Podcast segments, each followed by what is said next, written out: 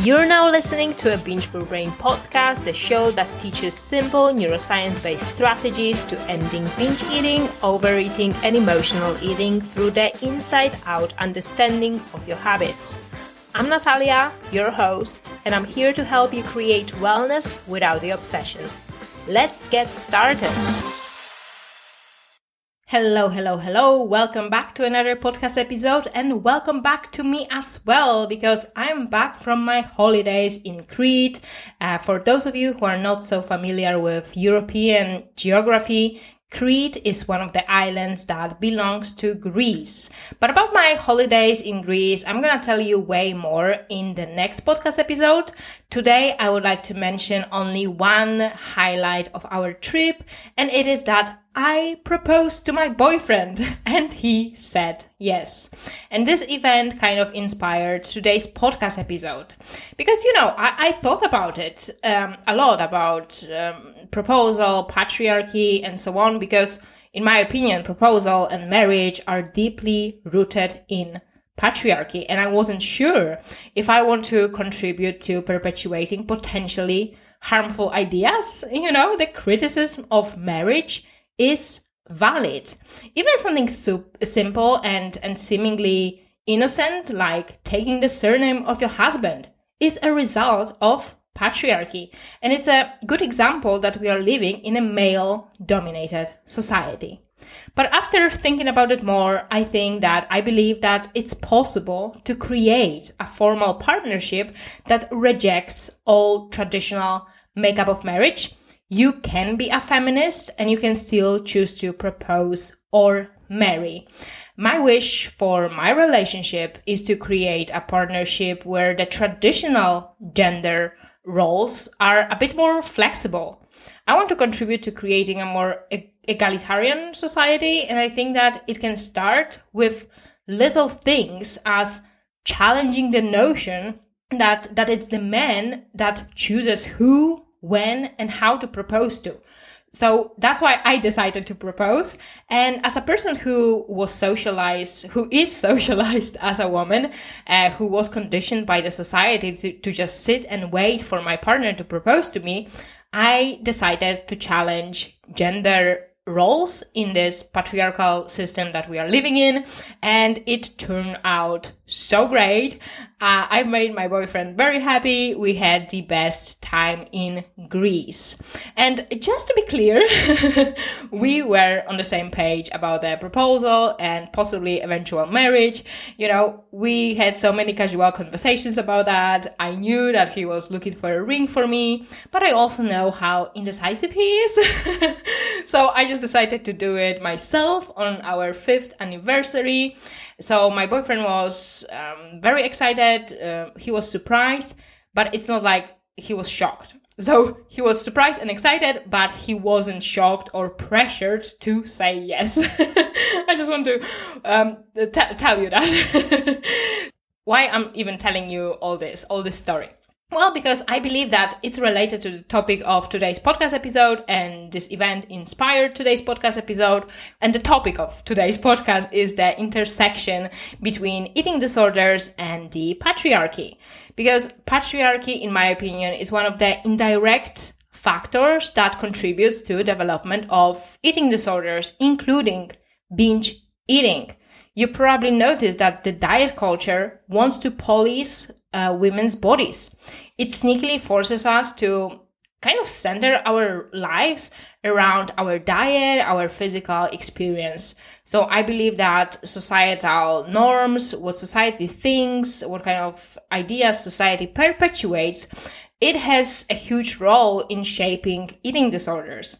I know that many of you believe that there is something wrong with your biology. You blame yourself for your food addiction. Maybe you believe that you lack self control, that maybe you are greedy. But I believe that many thoughts that create eating disorders uh, they were uh, influenced by the society. So I believe that many eating disorders actually started with dieting. We all been exposed to Western ideas of how female body should look like, and that generates body dissatisfaction. And when you're dissatisfied with your body, you may engage in dieting behaviors, and dieting behaviors elevate your risk of eating disorder development. So, psychological and socio-cultural factors have huge influence on our mental health. Just think about it. Think how media and society shaped your thoughts and beliefs. Like, what have you learned about, for example, indulging or abstaining from food? Probably that deprivation is a virtue and pleasure is sinful. Uh, what have you learned about your appetite? Many times in the movies, they portray women in the restaurant and they usually just order salad. So you may feel guilty for having normal appetite. Has it been suggested to you that you should be measuring your worth by assessing how your external appearance looks like? Do you believe that women are less capable of running social, pol- political, or economical life of the country?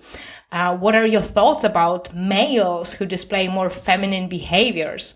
Uh, what does it mean for you to take up a space as a woman? Do you feel pressured to find a partner because you are afraid to be looked looked down upon if you are single?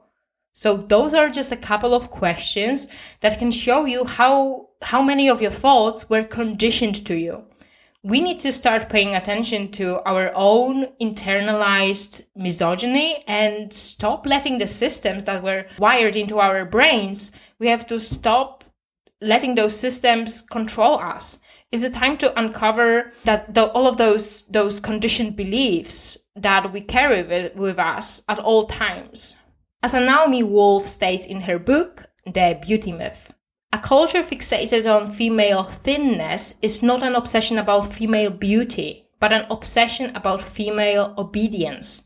Dieting is the most potent political sedative in women's history. A quietly mad population is a tractable one. As I said before, diet culture contributes to development of eating disorders and diet culture is the patriarchy it's just another way men are trying to control women's bodies. Just notice that all popular diets were created and popularized by men. There are people who benefit from you being filled with self hatred. Self hatred generates sales for majority of us it's impossible to achieve this ideal of beauty that is portrayed in so many of women's magazines movies social media and tv ads. But we've been sold a lie that it's attainable that we can do this. But actually we cannot even because of our genetics. So we keep chasing, we keep buying supplements, we keep investing in cosmetic surgeries, buy diet programs, and so on we we keep chasing that lie. Remember chronic dieting is a distraction from the world around us. Diet culture distracts women like you and me from caring about the real uh, real problems in the world real injustices. And um, the diet culture will ensure that we are just preoccupied with our body insecurities. Think about think about it how much mental space you would have if you wouldn't think about dieting. If you wouldn't spend so much time uh, trying to shrink your body you would release you would have so much brain power to put it into something more important.